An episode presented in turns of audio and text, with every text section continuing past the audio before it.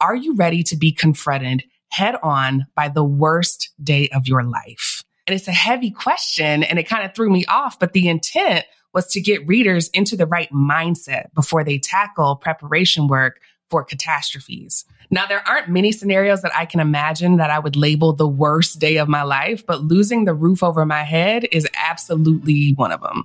So the goal is to get rid of these mental hurdles that prevent clear thinking to begin with by hmm. kind of brainstorming the answers to that question.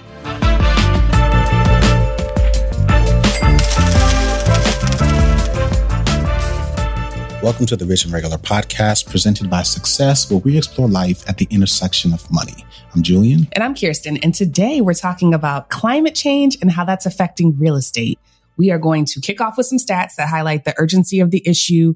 Then we're going to talk about how we evaluate climate resilience for properties and share one of our favorite free resources. And finally, we'll get into some response strategies and ways to adapt to the impacts of climate change while mitigating the effects. All right. But first, I want to give a shout out to someone who gave us a shout out. So yes. first, big, big shout out to Brittany. Brittany was kind enough to send us an email and it was so sweet. She said, First of all, she started saying, Dear Aldi family, which shout out to everyone that knows that we have been converted and we are now loyal and pretty consistent Aldi shoppers. We've been promoted from shoppers to family. We really, really have. So she sent us this note. She said, I'm just going to quote just a little bit. I wanted to take a moment to express my deep admiration for your podcast. I make it a point to listen and tune in every chance I get. In fact, I find myself sitting down with my pencil and notepad, eagerly taking notes as I listen to each episode on repeat. Like I, I, love me a note taker. I was just about to say, like, you know, I'm a I, note taker. I used to be a note taker. No, I am a note taker. I used to be a like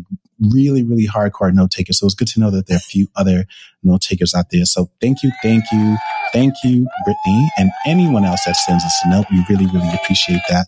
And shout out to everyone that notices that we have added some sound effects. so those of you that have been following us on social media knows that we've made a couple of tweaks and we're thanking a few other people who sent us some good feedback around what we could do to improve audio quality. So hopefully you're hearing that uh, in this episode and in every episode going forward. Okay. Let's dive in. Let's dive in. So climate change. I mean, wah, wah. yeah, that's not a sound effect. That's just Julien. No, that is just me saying, oh my gosh. yeah, this is a topic that is so big and so daunting that even the bravest, boldest, most outspoken real estate investors would literally rather discuss the weather, pun intended, than diving into the fascinating world of climate change. Well, there's a difference between weather and climate, so let's not do that. We're to confuse people. I actually read an article that kind of coined the emotion that people feel as eco anxiety. Mm. And not surprisingly, it's actually highest among children and young people. They reported feelings of sadness, anger, powerlessness, helplessness, helplessness, helplessness. That's a lot. That's, that's like a deeper version of helplessness. Yeah. Helplessness and like, guilt. And honestly, like when you think about young people, it's a reasonable response. They're really the first one, the first generation to experience the effects of climate change through all of this extreme weather and wildfires. Yeah. And they're also the first people to see it being called a crisis in the media. That's a fairly recent shift within the last 10 years ago. You know, before that, we were just talking about the polar bears mm-hmm. and we mm-hmm. weren't, it was a crisis for them that the ice was melting, but it wasn't a crisis for everyone. But I, I, I say that because I want to start with the disclaimer that says we're not trying to be alarmists with this episode. Yeah. We're not trying to add to your eco anxiety if you're feeling it by discussing it. And we're certainly not trying to convince you that the solution to climate change is an individual one. But as the good folks say, denial ain't just a river in Egypt. And the more that we talk about this, the more that the more prepared you'll be. I've never heard that before. Denial isn't just a river in Egypt. that, is, that is a first. Uh, really? Uh, yeah, yeah. Oh. But to your point, I, I, think that is important because we do know that we have quite a few uh, people in the real estate industry, certainly a lot of real estate agents who listen to this podcast. And so we want to be mindful of that. But at the same time, it's really hard to ignore some of this stuff, especially when your news sounds like this. So your next weather seven day outlook looks like this. Uh, first tonight, another insurance company is leaving Florida. We are farmers. there is an increase in hospitalization due to respiratory issues when there is heavy wildfire ex- um, exposure. The city of Phoenix set a new record today by hitting 110 degrees or more for the 19th straight day. I visited the devastating aftermath of record floods, droughts, storms, and wildfires from Arizona to Mexico to all the way up to the Canadian border. Yeah. So there's a lot going on, right? Right. Like that's every single Every day, day. at this point, right? And then we could have gone deeper, but obviously you guys get a gist of what we're talking about. So, and it's not just like the news, right? Like even my son, our son, I remember just the other day, and I, I don't want to make the claim that he's a YouTube baby, but he gets his fair share of YouTube and it is summer. So we're letting him play on his iPad. And he was watching something the other day and he's like all into like tornadoes Oh, and yeah. hurricanes. and He's very like, he- he's very He's mindful of it. Every single time it like rains, he's asking questions. Is that a tornado? So he's very mindful of it. And so to your point, this generation is going to have a very different understanding, dare I say, appreciation for the risk of climate change. And it's certainly something that we've experienced here in Atlanta. I mean, we are not sort of excused from some of what we were experiencing in terms of the smoke coming down from Canada, I Canada. believe. Mhm. Um, and there were a couple of other issues. I mean, just the amount of rain that we've seen this Yeah. summer, like is really causing me to rethink summer as a whole. Like it's not, you know, between these months and those months anymore. Like it's really, really weird. And the last thing I'll say is that even as property owners, because that is the focus of this particular episode, I remember when we moved into this home in 2018, this home was being built. It was like the last in this community that was being built. And you remember when we did that walkthrough and we were thinking about the plots or the lots that we wanted to build on. And it was back and forth. It was like, oh, I like this one. And it was a completely different design. And it might have even been one that we liked even more. But we chose not to do it because of our previous experience as homeowners and the issues that we'd experienced just with rain or whenever there was just like a little bit too much rain. We chose this one because it was the house that was up the hill. And listen, climate change is affecting a lot of things, but it's not affecting gravity last time I checked. So water flows down and we knew then, and it has since been confirmed for the last few years. Whenever we get heavy rain, rain goes down and the people who are at the bottom of the hill really kind of suffer. So all of that to say, there are definitely some financial implications when it comes to real estate investing, owning property and climate change. And that's why we're talking about it today. Yeah, this is definitely depending on where you live, both the rainiest summer on record and or the hottest summer on Yeah. record, which is ironic because it will likely be the driest and coolest one that you experience for the rest of our lives, Yeah. the rest of your life, which is the point of climate change. Things are getting hotter and and more volatile. And the reason why it matters is that as the risk of these severe and frequent weather changes grow, the financial value of properties in those risky places drops. Yeah. So I want to share a couple of stats just on floods alone to put it in perspective, because historically, flood insurance wasn't winning any popularity awards. Like people would be more likely to buy phone insurance or gadget insurance than Oh, they yeah. were for flood insurance, right?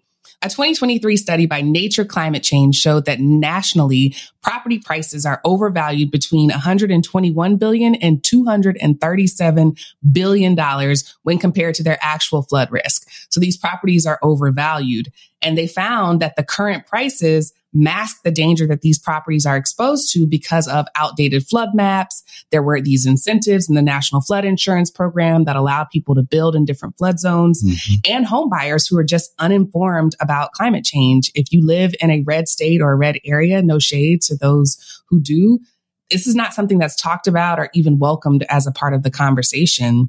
Now, Florida tops the list and accounts for about 50 billion of that overvaluation, but coastal areas and big cities in Texas like Houston and Dallas Yep. also have a significant amount of overvaluation even anecdotally, when we just talk about floods, I've seen more flood support Facebook groups because people who live in these places that have never flooded before are now experiencing flooding because of the rising water in rivers after downpour Yeah. or, oh, you know, an overflow of, of storm water. And so it's something that people who may not live by the beach are still experiencing. Yeah, and and I'll say all of this has had a domino effect and led to an insurance crisis in at least three states: Florida, Louisiana, and California. And insuring your home there has gotten way more difficult, and it leaves a lot of former policyholders vulnerable, or they're kind of forced to go bare or go without, or like pay like really significantly higher premiums. The data you shared uh, was just about floods, but we haven't even started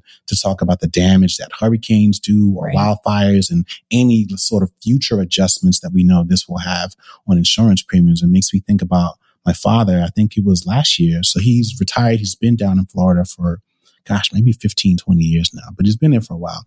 And he's just south, somewhere between Tampa and Fort Myers, somewhere in that area. And he sort of hunkered down during the last hurricane that came through Florida and we stayed in touch, obviously, and, and he's fine. The house was fine, no major damage. But when we were catching up afterwards, he was telling me about how his insurance basically doubled like to insure that property, it doubled after that year. Like that was like the final straw for whoever his insurance provider was. And it basically doubled. I need to follow up to see what he did. I would imagine, you know, he's not the type to just go without. Right. Cause I know he was deciding to go get like a generator, which again, if you're an investor, these are the kinds of things that you got to do. It's like, I, I got to do all these other things. So as a homeowner, I'm certainly paying attention, but if I were still an investor in real estate, these are the types of signs that wouldn't necessarily spook me out of my investments, but would certainly make me reconsider my strategy, given that my investment may not perform as planned because one, everything is more expensive, and two, your property may not even be insured or right. insured to the same extent, or the cost of insurance just may not be the same. Agreed. So let's jump into how to evaluate your property or properties for climate resilience, which is this term that basically just means, you know, you're that third pig that built your house with bricks, right? When the big bad wolf comes on, you can at least have enough resilience to not blow over or however the story goes. Y'all know how the story goes. So I've been reading this book called Prepared and it's by Mike Glover and it's basically a manual for surviving worst case scenarios, which is not something I would typically read, but this book was sent to us by uh, Portfolio, who is our publishing imprint. And so it looks really interesting. Anyway, Mike is this former military guy and his goal is to help readers survive any type of catastrophe in the modern world, including natural disasters like what we're talking about today caused by climate change, but also those man-made disasters. Hmm. And the question that he asked at the beginning is, are you ready to be confronted head on by the worst day of your life? And it's a heavy question and it kind of threw me off, but the intent was to get readers into the right mindset before they tackle preparation work for catastrophes. Now, there aren't many scenarios that I can imagine that I would label the worst day of my life, but losing the roof over my head is absolutely one of them. So the goal is to get rid of these mental hurdles that prevent clear thinking to begin with by mm. kind of brainstorming the answers to that question. And two of the big mental hurdles that people encounter the most is arrogance and ignorance, right? Now, arrogance is just the idea that assuming that none of this stuff matters to you. The most famous example of arrogance is found in the story of the Titanic. One of the reasons that the death count was so high was because everybody involved, from the designer to the captain to the engineers, assumed and believed that the ship was unsinkable. So they never even created a plan for the emergency, right? Yeah. They never looked at evacuation. They never counted the number of lifeboats. They didn't have a plan. And then in terms of ignorance, this is really for the avoiders out there. These are the folks who believe that making plans is kind of tempting fate and increases the chances that something bad will happen. You know, the kind of people that don't go to the doctor because they're afraid to find out something is actually wrong. Yeah. That's willful ignorance. Whatever side of the coin you're on, you really can't like wish this stuff away and you certainly can't hide from it. You have to prepare for it. And that requires this level of honesty and a little bit of inviting some fear and anxiety in so that you can actually come up with a plan. Yeah. So after you get into that right mindset, I think the first step is evaluating your property by considering historical weather data and future climate projections. One of our favorite tools is called Risk Factor. It's a free tool created by the nonprofit First Street Foundation, which makes it easy to understand risks from environmental threats. This isn't a sponsored podcast or anything like that by them, but we do think this is a really, really cool tool. It's free as well. And we just love to geek out with like calculators like this one because it's so cutting edge. And I think again, something that's needed and helps people who are wanting to jump in, but don't really feel like they can actually get like really sharp or immediate answers to some of their questions. So on that tool or on that website, you can search any address and see its risk from flooding, wildfire, heat, and wind. And when we looked at our home address, we see that we have minimal risk of flooding, minimal risk of fire, a moderate risk of wind from a hurricane, tornado, or severe storm, but major risk of heat damage. Now, our heat report shows that we've had eight days above 103 degrees this year and then estimates that we'll increase our energy usage and see an increase in our annual cooling costs. So it gives us a heads up that we need to plan and budget for future HVAC outages and repairs and really just from a financial perspective, I think it's helpful to get people to kind of break the routine that they're in. I think there are those of us who budget consistently and well. You see those numbers over and over again. You think they're not going to change. And then maybe something changes and you want to know why. This sort of gives you a different set of data to help you understand that you may not necessarily be doing anything wrong, but that other things, external factors have likely changed, which might be leading to a downstream impact on your budget. Yes. Plan is the right word. It's the key word because once you have the right insights on your property, you need a plan to prep your home and give yourself the best possible chance of withstanding whatever natural disaster is most likely for you. You want to make sure to inspect your property's infrastructure and building design. You want to look at your landscaping and drainage systems. And if you mm-hmm. need to, you want to consult with an expert, right? From there, that's when you create your plan and the best plans are layered. So let's say we were at high risk for wind damage instead of heat. We would create a primary plan, which is maybe to invest in a generator. And then you would create an alternate or a contingency plan in case that generator isn't available. So maybe we would have flashlights or maybe we would start freezing some ice blocks like your dad did. like your dad created these bricks of ice because of his experience in not having refrigeration for a week. Yeah. Right. And then finally, we would have an emergency plan. This is the plan for evacuation or sheltering in place that may include some of those prepper supplies, whether it's you know, rice or bottled water or tarps or flare guns, whatever you need. You just want to have some sort of emergency plan on top of the contingency plan, which is on top of the primary plan. And then once you've established your plans, then you need to go through with detail and make sure that you have everything you need for that plan to be accessible for you or your tenants. If you have tenants, you know, you want to make sure that everybody knows how to work the storm windows or screens. Yep. If you're in an apartment building, you want to make sure you have a fire ladder or at least understand how to get out in case of emergency.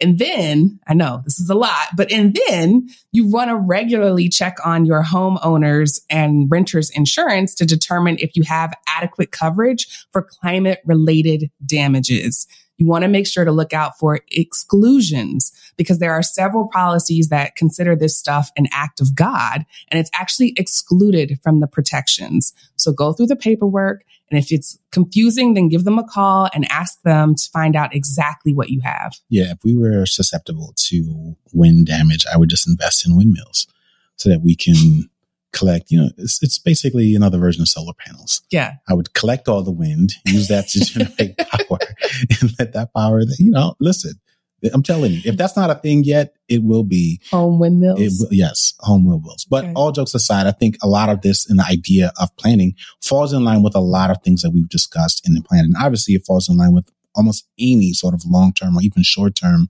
preparation with respect to your financial plan. We talked about mid year review planning in episode 121. And so as you're looking for different wins, or maybe you're refreshing your financial resolutions, which we talked about in episode 91. This might be one of the opportunities where you say, you know what? Not only am I going to look for opportunities to save, but I'm going to look for opportunities to save to help offset this additional or supplemental coverage that I think I'm going to need based on this newfound information. Uh, there's an old saying, you know, yeah, you're typically the one that does all the old sayings, but the, the, one that I do know is that what is it that man plans and God God laughs or something? Oh yeah, yeah. I, I can see why that's relevant in all things, obviously, but like this is one of those things that you really don't want to be blindsided by. So don't take that as a sense of encouragement to be negligent. Really do something about it once you learn or once you learn uh, something new about the property or properties that you own. So we've given you some solid tips for reacting to climate change, but I want to talk about being proactive as well, because we should all be making wiser decisions when we know what's happening around us. And the first point that I want to make kind of builds into my last point, and it's a reminder that insurance companies are not heroes. they are friendly, but they're not your friends. These are for profit. Uh, the commercial would beg to differ. I know, I know. Jake from State Jake's... Farm is not your homeboy. Like he feels like it. Flo from Progressive, yeah, I, she feels nice. friendly, but like these are just these are fictional characters. Talk, talk to your friends who work for insurance companies. And, right, right. Take them out for drinks and see what they share with you. Yeah, I mean, you absolutely want to maintain solid insurance, but do what you can to self-insure on on top of that. Yeah. It's not a stretch to say that you could end up in some situation where your home or your property is severely damaged or destroyed in a natural disaster and your insurance company is unable to pay the full cost of your claim or unwilling to, right? I was right? about to say, you're being kind. Yeah, well, the unable means like, you know, if if they are largely exposed in a state that is Right. has a a- a number of claims at time, like this is where the government comes in and bails banks out, but we Yeah. don't have a huge precedent for them doing the same thing for insurance companies.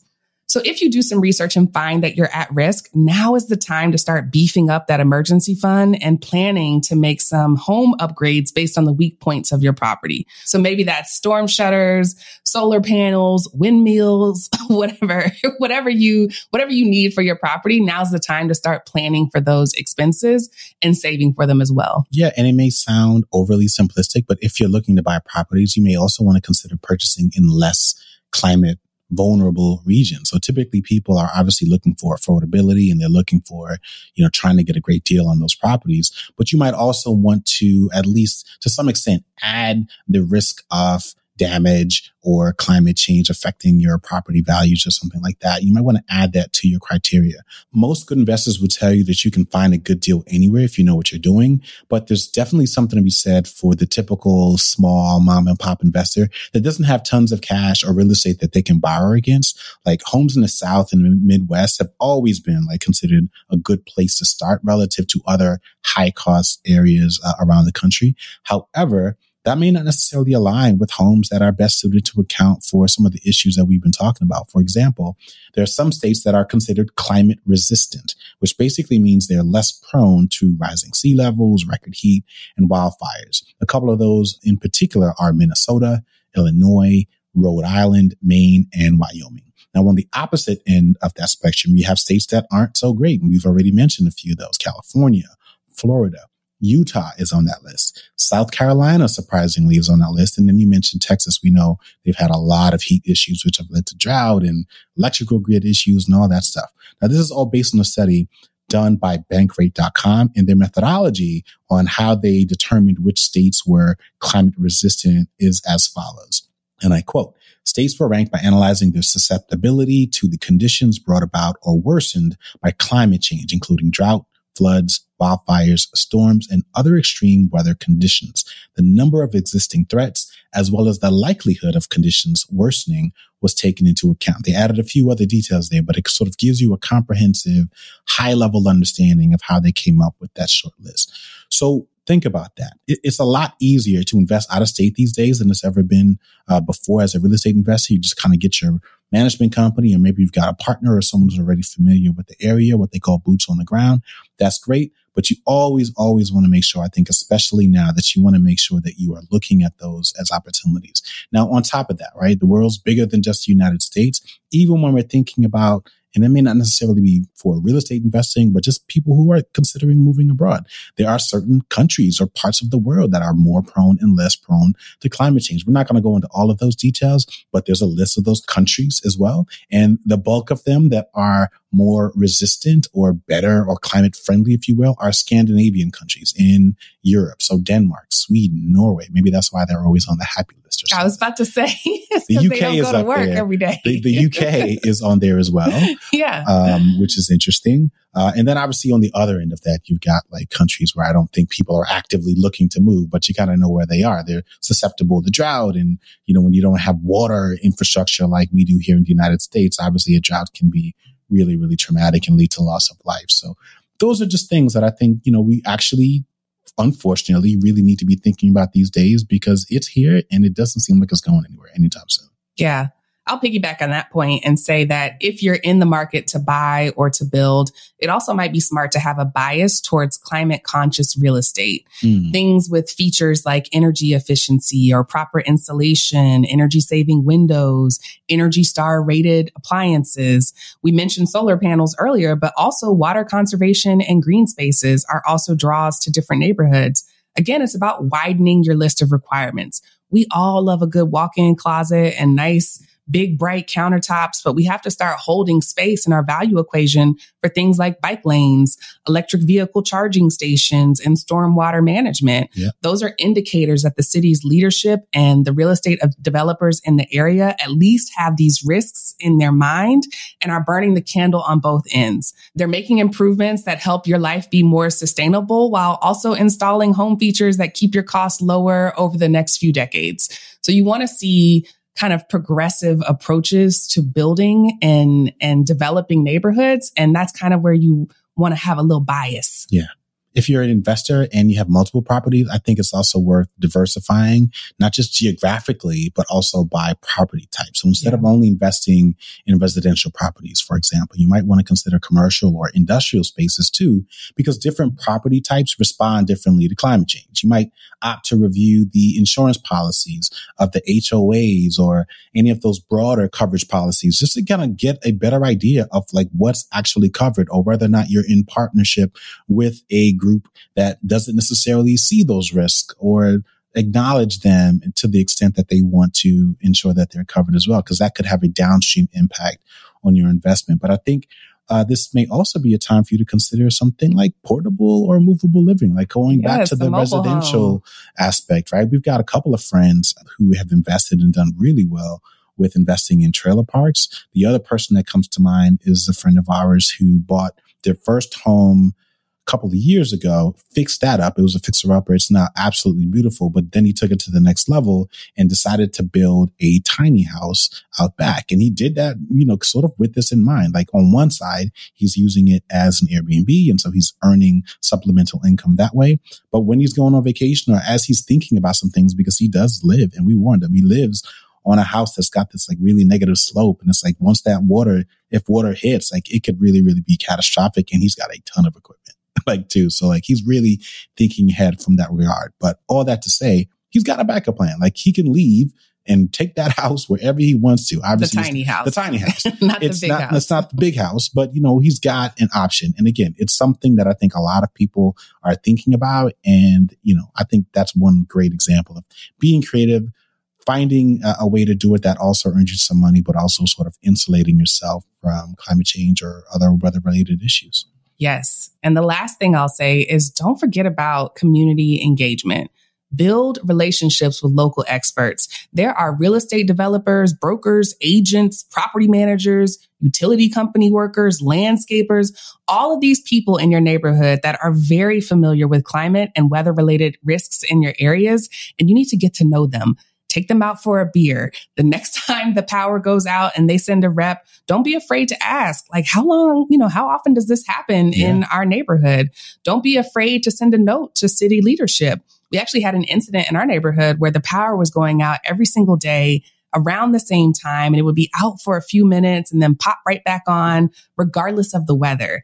And finally, when somebody called it in because, you know, we noticed that it was a pattern, she learned that there was this faulty box or something that was affecting the entire area, right? Those are the things that you want to know before it becomes a catastrophe. Right. You want to know that your box is faulty before the whole neighborhood has an outage and yours is the last power to come on because your box also needs a repair or something like that. Right. So you got to start to develop your situational awareness. And a really good way to do that is with, you know, using the guiding hands and observations of an expert, someone who kind of cleans up these messes all year round. I love it. All right. Well, what do you say we move on to final thoughts? Yes. All right. I got a little surprise for you. To add a little spice to final thoughts.